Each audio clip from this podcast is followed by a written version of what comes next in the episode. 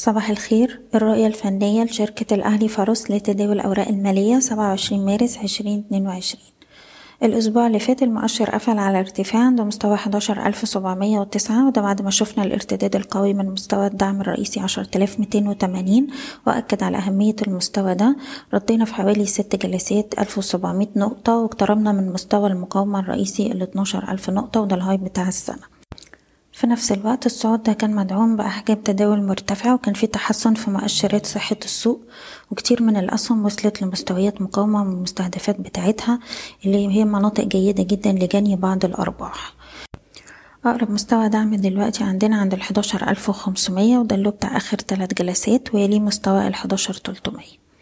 بالنسبة للأسهم اللي وصلت للمستهدفات بتاعتها ممكن نجني بعض الأرباح ونعيد الشراء تاني أثناء الانخفاضات على مستويات الدعم الهامة بالنسبة للأسهم نبدأ بالسي اي بي طبعا أقرب مستوى دعم دلوقتي بنركز عليه هو التمانية وأربعين جنيه وأقرب مستوى مقاومة عندنا دلوقتي عند الواحد وخمسين جنيه. الشرقية للدخان اتكلمنا عليها الأسبوع اللي فات أكتر من مرة السهم دلوقتي عنده منطقة دعم مهمة عند الحداشر جنيه تلاتين حداشر جنيه وربع. بنركز على المنطقة دي طول ما هو محافظ عليها شايفين السهم بيستهدف مستويات الاتناشر ونص والتلاتاشر جنيه وتلاتين قرش. بالنسبة لسهم e-finance دلوقتي بنحتفظ فوق السبعتاشر جنيه خمسة وتمانين والسهم بيستهدف مستوى المقاومة عند تسعتاشر جنيه وأربعين قرش. النساجون الشرقيون أقرب دعم دلوقتي عندنا عند التمانية جنيه وسبعين قرش بنركز على المستوى ده طول ما إحنا فوقيه. السهم يروح يجرب على مستوى مقاومته تسعة جنيه وأربعين قرش لو قدر يخترق المستوى ده الأعلى هيبقى في target عند العشرة جنيه وأربعين قرش.